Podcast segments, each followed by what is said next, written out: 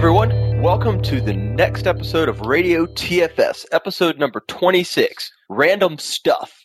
I'm Mickey Gousset, and with me today, I've got Paul Hacker. Hi, Paul. Hey, Mickey. And Martin Woodward. Hi, Martin. Hey, Mickey. Good to have us all on the line at the same time. We haven't done this for a while. Exactly. It's been too long, too long. So our we have a plan for today, and our plan for today is really kind of no plan whatsoever. We're just going to kind of catch up, talk about some different stuff that we want to talk about around Team System and Team Foundation server, and just see where what the conversation leads us. So, Paul, what have you been up to? Actually, I've been laying low, Mickey. I haven't done a lot. I've, uh, you know, done a presentation here or there, and uh, just trying to keep up with work and family, and that's about it. Playing with the new bits, of course, Beta One which are available out there for anyone who would like to download them. We can put them put a link to them in the show notes. I highly recommend that you do. What about you, Martin? I know you've been busy. Oh yeah, yep, been busy. Um, so as you know, Beta One came out, and so we've obviously been uh, coding hard against that, trying to get um, everything in Teamprise working against all the new features, you know, in TFS 2010. So that's keeping us busy. The the, the plan is to have um, like a public preview of the of the 2010 bits ready uh, you know, for the end of the year, sometime in quarter four this year, and then um, uh, we're, we're, still on on track to to ship Teamprise uh, version four with TFS 2010 when they RTM. We're trying to we're trying to sim ship, so that's that's that gives us all sorts of fun, especially as the the team internally themselves are you know busy dog fooding TFS 2010 and things, and we've got customers internally in Microsoft as well. So, so it's all good. It keeps me very busy at nights. oh, that's about, awesome. How about you, Mickey? So, you've been keeping. You, I know you've been a bit poorly. Yes, I've been a little under the weather. Been fighting pneumonia, which is really strange Ouch. to be fighting pneumonia in August, but but since Tech Ed, I've been just kind of working away. I have drafted Martin into a super secret project, which I can't, we can't tell anyone about yet, but that you'll hear about in a couple of months, I'm sure. Just there's a little tease. I'll start giving you more little teases in other podcasts to get people to come back. And I've been so freaking busy, you've probably noticed that Team System Rocks has not been getting updated as much as it needs to. That's going to change starting next week. So I appreciate all the people that, that hit Team System Rocks that have been sticking with me through this rough patch it's kind of hard to get caught up on everything when you deal with pneumonia. But I've been playing with the with the beta one as well, looking at some of the new features, playing with some of the architecture stuff specifically. And but I wanted to go back to, to your comment. So we're going to be able to get a a Teamprise, the Teamprise bits before they actually release. I mean, we'll be we'll have one that'll work with like beta one or one of the later betas that comes out. Yeah, hopefully, you know, uh, one of the later betas that, that you know we'll, we'll have a release that'll work against that because we've got um, customers you know that want to use that use Team Prizes in their scenario and they want to give feedback to Microsoft, you know, on beta testing, how it's mm-hmm. going, and so they need to they need to have Teamprise working before they can really give a, an accurate you know judgment if if 2010 works for them or not. So, yep, keeps me busy. and I just got an email that said that I was listed in the INETA newsletter this month as a regional speaker. Oh, so that's kind of cool. That's a new program that INETA started up to try to to try to get speakers into into more regional .NET groups. So I signed up for it, and they put all my info in the newsletter. So we'll see if anything comes of that. I'm hoping to to get back to start speaking here in the next couple of months. I might have to have a chat with you about that, Mickey. We're trying to. Uh, um, we, we're uh, INET are affiliated, you know, my local user group, but we're having like trouble getting you know getting back to the mothership and things. So I, I might have a chat with you about that offline. So there we go. Excellent. Um, so uh, before we talk about 2010, I mean, you, you, know, we're all early adopters. Who who's running Windows 7? Me. Actually, I'm not. I'm running 2008 um, because I need to take advantage of Hyper-V. So I have Windows 7 running in a VM or a Hyper-V server, basically. Yeah. So um, I'm not really using it as my day-to-day operating system. Well, I I had I had a hard choice whether I wanted to go Server 2008 or Windows 7 because all of our training laptops use Server 2008. But I decided to go ahead and go Windows 7, and I I'm loving it. I I love the the vir- virtual machines in it. They, they they just they work and they work pretty easy. Actually, believe it or not, my favorite feature so far that I've seen in Windows 7 is the new taskbar at the bottom, where if I've got you know five Internet Explorer windows open, I can just hover over the um, icon and it shows me a preview of all five windows. Then I can just easily sw- select which window I want to open.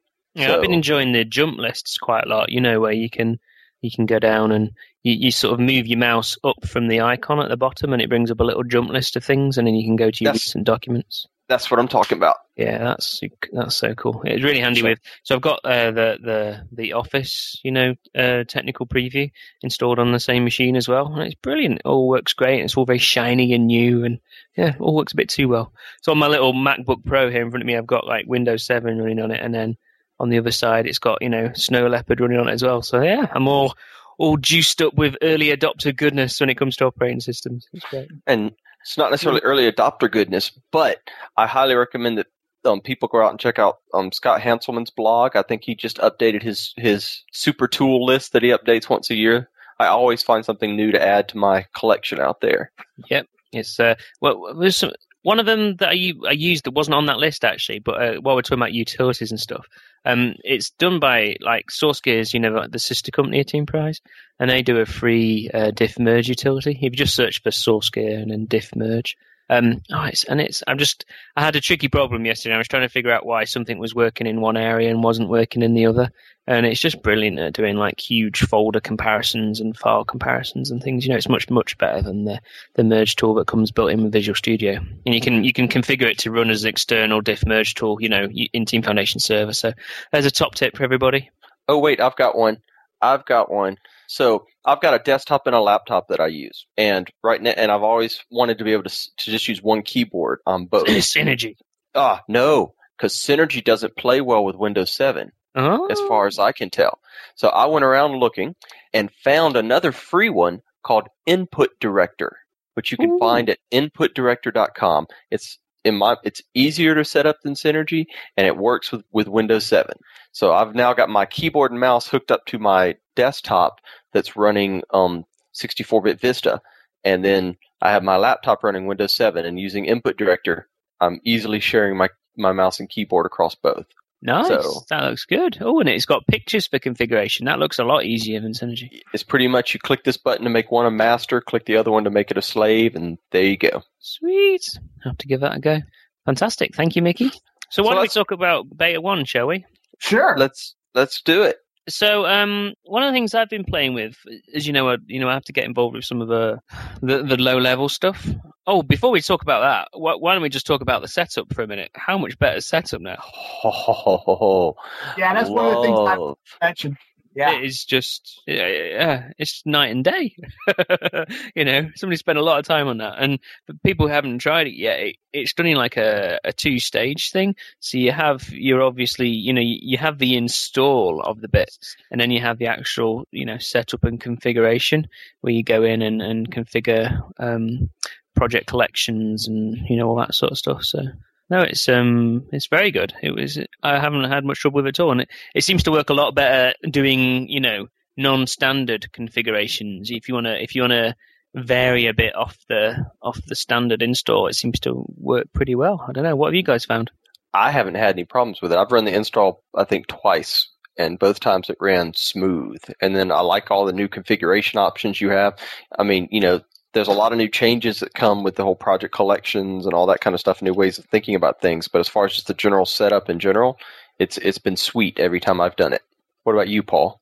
You know, I ran into an issue, and this is this really kind of got me. I didn't realize that it would happen. Is I set up my VM uh, on my domain, okay? So I took my laptop with me, and I was working on finishing the install and setting up some team projects and things like that and I couldn't I couldn't um, I couldn't actually install the bits. I had everything set up but the TFS itself. So I had the prereqs, the IIS, SQL Server, all that. I went to install the application TFS and it wouldn't let me because it wasn't it couldn't find the domain. It was still looking for the domain during the setup. Oh. So I had to build a machine that wasn't on my domain so that when I'm off my domain, I could actually do the install. Yeah, and use use the Windows workgroup authentication mode sort of thing. Right, right, exactly. So that's the one gotcha that I didn't realize, and so you know I pinged back on the list with that, and uh, you know. Um, yeah, I mean, in a way, what what that's because it, it actually does a very comprehensive prerequisite check now, doesn't it? So it checks all the IDs are there and work and does lots of checks right. to stop you from going wrong. So it's because of those checks being in place that you kind of got beaten. You know, said, "Hey, you're not on the domain." Which I was bummed because I got there and I'm like, okay, I'm going to set up TFS today. I'm going to play. I had some time set aside, and it just flopped. And I was just, oh, not not not the day I wanted that to happen. But yeah. lesson. Learned. Good one. Yeah. So talking about project collections and stuff, um, that's something I've happened to been getting my head around because I'm actually coding the new like connection experience at the minute. So how you actually get hold of a Team Foundation server. So it's probably worth a bit of a bit of a talk about if you've got time, if, if that's okay with you guys. Sure. Yeah. Sure. So um, there's this new so a Team Foundation server. What we used to know it, you know, it, you used to connect to it on say, you know, a URL of uh, TFS uh, colon 8080, yeah? And that was a Team Foundation server. That's the application. That's where everything lived and always good. And we, we understood it and we understood its limitations. In uh, 2010, they've introduced this new concept called a project collection. And in, in many ways, a project collection is very similar to, to what we think of as a, a Team Foundation server today. You know, um, change sets start at number one on a project collection and go up. You know, um, team projects belong to a project collection. Um, and all the work item processes and things, they're all scoped per the project collection. But the really good thing is that you can have multiple project collections on a Team Foundation server application instance, is what I'm calling it. So your install of TFS, you can have multiple project collections on there, and each project collection can have multiple team projects in it. And the project collections are very you know very well isolated from each other. So if you add stuff into you know the the default project collection then it's not available to project collection 2 and that sort of thing. Does that make sense? Oh yeah. Yeah. To me it makes complete sense because i've been playing with that. And it's, it's this is this is so cool because not only can you install multiple you know, team project collections within uh, an instance of TFS, but you can also use a different data tier per project collection. So if you want to put, for example, say you had regulated and non-regulated data, but you wanted to use one TFS application tier, you could have a project collection called regulated and a project collection called non-regulated, and they could both point at different instances of SQL Server. Yeah, and what's yeah, and what's really cool as well, obviously, is now that it used to be with Team Foundation Server that you had to install it on a on a named instance of SQL Server. Know, you had to give it a whole instance, and it would install like a bunch of databases in there. You know, one for version control, one for work item tracking, so on and so forth. Whereas now with the project collections, each project collection points to a database in SQL Server, and that database doesn't have to get created by the install of, of TFS. You know, that database could exist already, which which is how it happens. You know, quite often you'll go to your DBAs and say, "Hey, can I have a database, please, on on my shared SQL Server infrastructure?" And they'll they want to create it for you and create accounts on it, and then you can type that information into TFS, and it'll it'll use um, that database to store everything in for that project collection. So all the work item tracking, all the version control, which is again, there's so many benefits because now you can just if you back up that um, that that single database that's all you need to do, take a, consistent backup of TFS is just the backup of the one database. It makes that a lot easier, and you can move it around between, you know, between database server instances. You could move that database over to a new one, and then repoint your project collection to point to this new database. And that is so awesome. Yeah, that is awesome. It makes that makes that whole thing um, just work so much easier. And then um, and because all these project collections, you know, they live in this TFS application instance. This this is you know the thing you install and put the TFS bits on it, the application tier, if you like. Um, they've they've done it as well. You know the project collections are off, so you can have them pointing to a database. You can also have multiple application tiers servicing the same project collection. Um, and that means that you can you can now load balance. You know, you can put a network load balancer in front of these Team Foundation server application tiers, um, so that it can, you know, you can load balance your application tier as well as your database tier now. So I guess for you, Paul, with your with your hosted TFS, this is going to be 2010 is going to be really good for you. Oh, it's it's it's it's just amazing. I, I am in fact yesterday I was architecting for a client who wants to do literally the same thing I'm doing with my hosting business. Is they want to host it to their organization with a scaled out application tier is what they call it, and a scaled out data tier. So they're going to use multiple databases on the back end with multiple application tiers, and like you say, a network a network uh, load balancing appliance in front.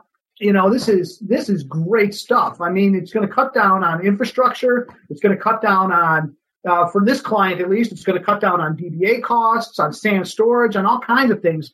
Um, just with this whole new this whole new architecture they have in place. So um, one of the things I was going to mention as well about these project collections and the databases, when when the application tier talks to the you know, needs to talk to a project collection, um, it you know gets the hold of a database connection and catches that database connection, keeps the database alive for a bit. One of the great things is actually if you're not using that project collection for a period of time, and it's not a particularly long period of time, um, it'll it'll let go of those connections and and kind of free up all the resources it would have been using, you know, talking to that project collection. So what that means is that you can you know you can have like a load of project collections on your machine, and um, any that you're not using, in effect, aren't taking any resources up anymore, aren't slowing down any of the clients, you know, uh, it's just um, yeah, th- that's really good. So that improves. That's going to hopefully improve performance no end when it comes to people who've you know got projects that have been sitting around for a long time. And again, for you, Paul, that's going to be great for you as a hosting company because now all you've got to worry about is the number of active project collections that you've got to you've got to support rather than the total number of projects. You know. So so what, if anything, does the upgrade path look like? Has anyone tried doing an upgrade? Is there even an well, upgrade path at this point? 2008, the beta one you're talking, Mickey? Yeah. Um, I'm going to be doing it. so I'm in what's called the um, Technology Adopter Program, you know, for Team Foundation Server Team Prizes. So, um, and one of the things Microsoft are sort of trying to encourage like a, a, a, select group of beta test companies to uh, to to run on beta one as soon as possible.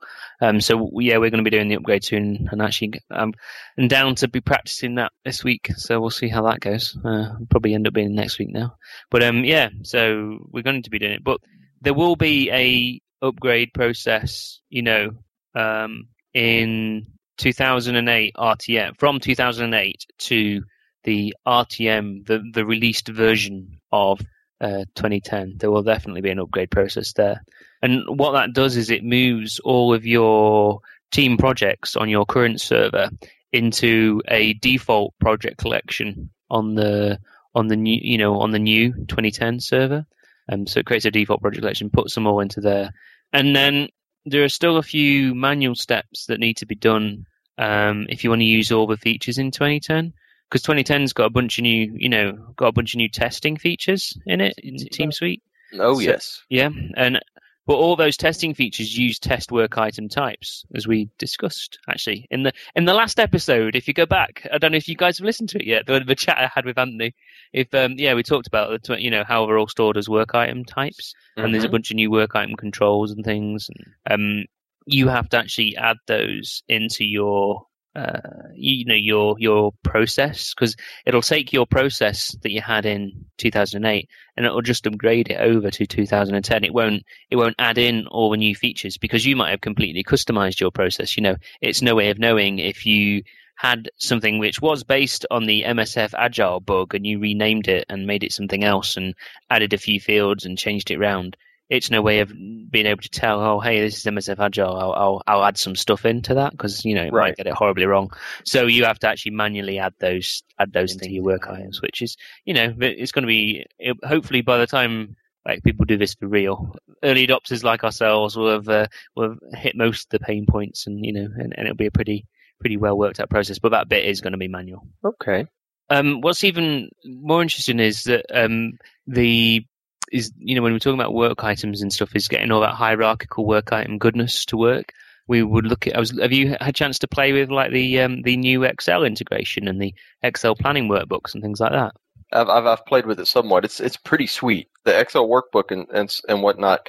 Just the, in general, being able to, to mess with your hierarchical work items is very easy to do in Excel. And then you're also getting all these extra workbooks that have all kind of planning and, and I call them almost dashboard kind of looks. So I mean, the work item tracking system has, in my opinion, undergone a significant upgrade. Yeah, just to some of the the crazy stuff in the Excel sheet. So you can, you know, you can set like um, resource. Like you know, I'm going to be off on holiday next week, and you know we've got this amount of time free the team, and it can kind of work out if people are underloaded or overloaded. You know, the kind of things you'd have to invest a lot of money in project server and be a you know Microsoft project guru and and to to be able to do in the past, you can now kind of do with TFS and a, and a, and a spreadsheet, which is a bit more you know hopefully a bit more attainable for most of us. yeah, it's those workbooks are really nice. Um, I, am really looking forward to, to how clients are going to be using those. Who's going to really be taking advantage of all of in there? Like you said, the resources. It's interesting because I'm looking at how they're doing the agile, the agile stuff because it's the agile template that's really gotten the upgrade in, in 2010, so and it's far, looking yeah. so far, and it's looking more and more Scrum-like. In, in some of the some of the ways it, it, it refers to things, or not necessarily refers to things, but in the ways it can be used, just reminds me sometimes of Scrum. Yeah, definitely. They they have seemed that they haven't just made technical improvements to the process, have they? You know, they've actually. It looks like they've sat down and, and improved the process. you know, not not just the technology in the process. Does that make sense? Yes, okay. it does.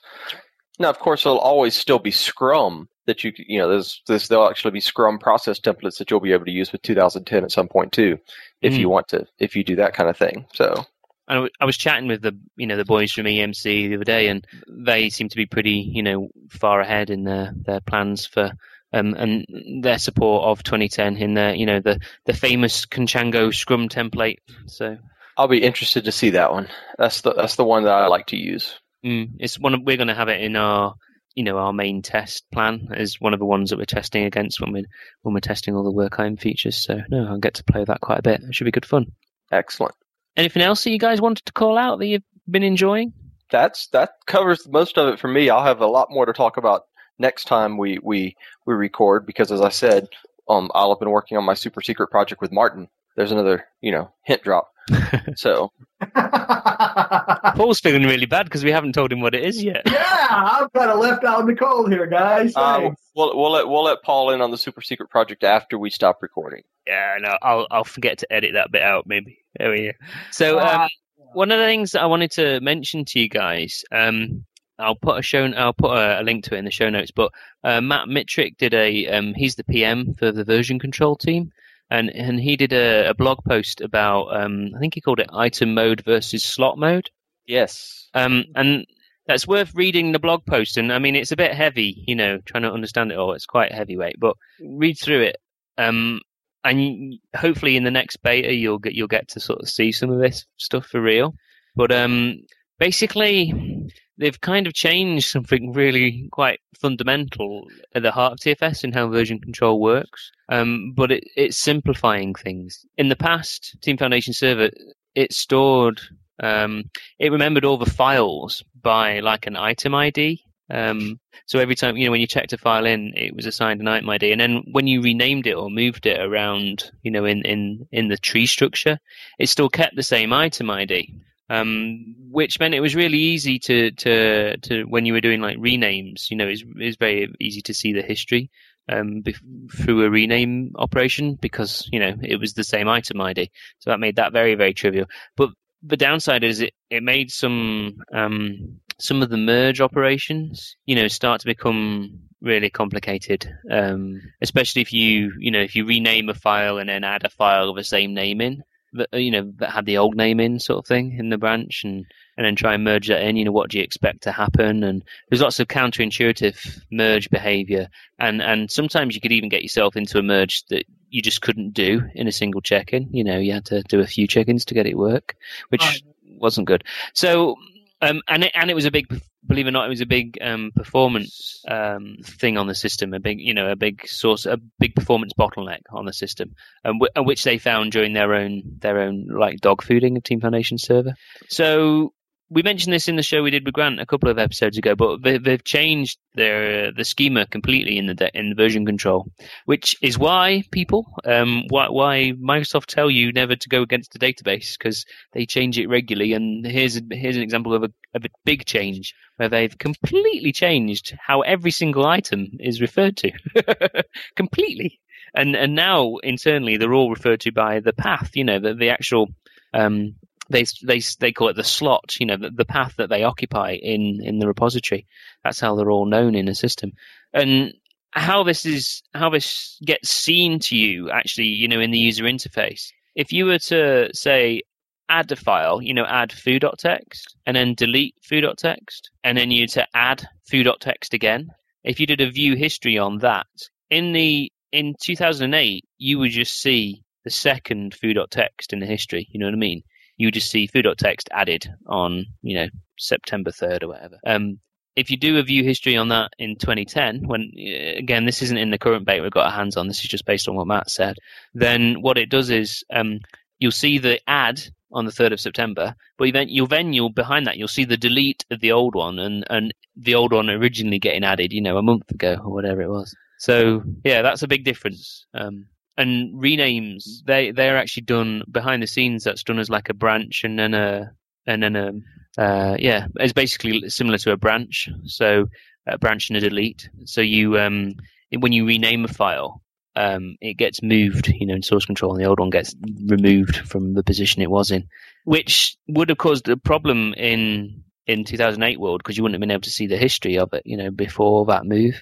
Uh, but now you can because you just, um, uh, as with all branch histories in Team Foundation Server 2010, you um, you get to see the history from before the branch by clicking on a little twisty in the history view, and then that will show you the history of it up to that point in time. So, yeah, some big changes. So it's worth having a play, and I think things like that they'll only affect you know people like us who've been using it for a long time. Hopefully, people new to TFS will just go, "Oh yeah, that's how it works," and and everybody will find it a lot more logical you know, because the system's handling files based on stuff that you understand, that you can see, you know, the path that it is in source control, and it's not handling files by a thing which is totally invisible to you, which is this arbitrary item ID.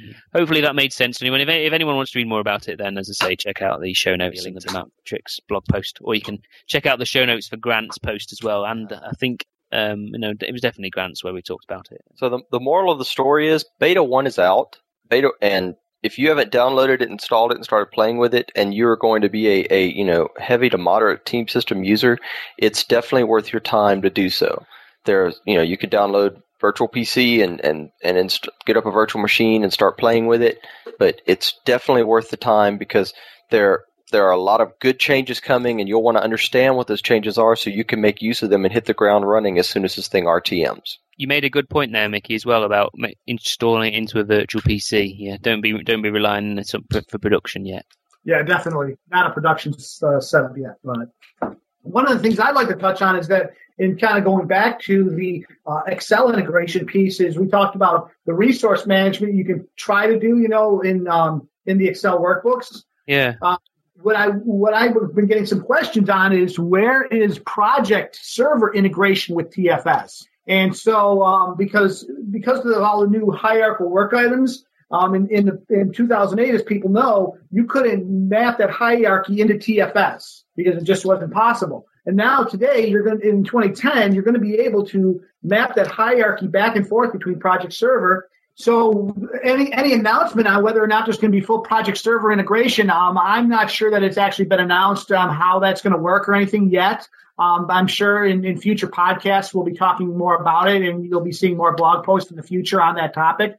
Um, but uh, but we need, we need, to track somebody down and, and ask them the question. And then we, exactly, we need to track somebody down, ask them the question, and try and nail somebody down with an answer. But the thing is, is that right now, that just the fact that they're they're tightening up that integration between um, Project and TFS is just it's just great for those people that are using Project Server because I have a lot of project admins that won't use TFS because Project Server doesn't integrate with the tool, and it's kind of crazy that they don't want to use it just for that reason. But you know that's that's some of the pushback I've been I've been hearing about. So I know I know we're I know we're running. You know this is, this is probably a tangent for another talk, but uh, I have a I have a bit of an issue with with the whole notion of kind of project server integration with TFS because TFS is all about tracking time at a very granular level, you know, individual tasks and items and those sorts of things and bugs. Whereas to me, in project, you should really be what you should have on your Gantt chart in project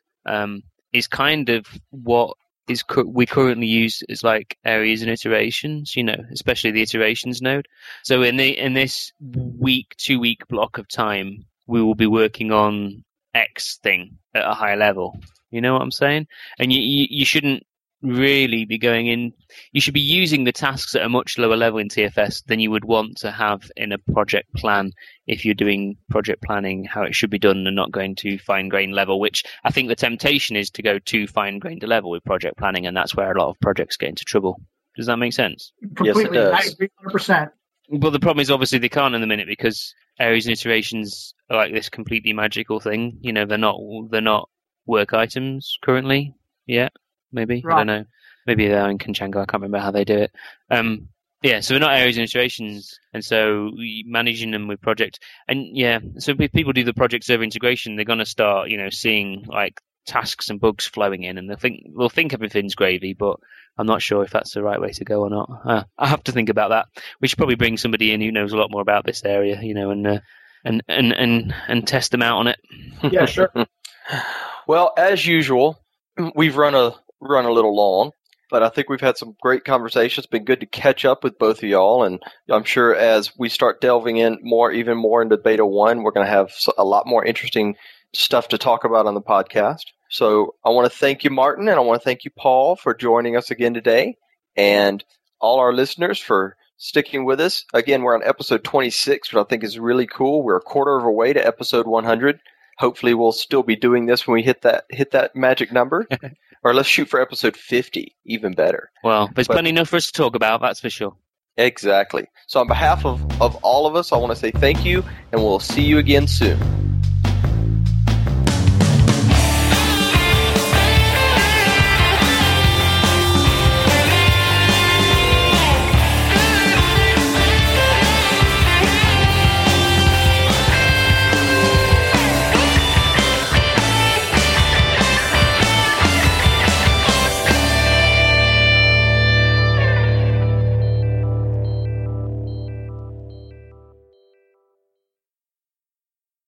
Thanks, guys. Oh, excellent, excellent. So, so what's the secret project that I'm not? Oh, yeah, go on, yeah, yeah. Oh, I'll I stop, brought. Um, I'll stop the recording. Um, Here we go. Right, there you go.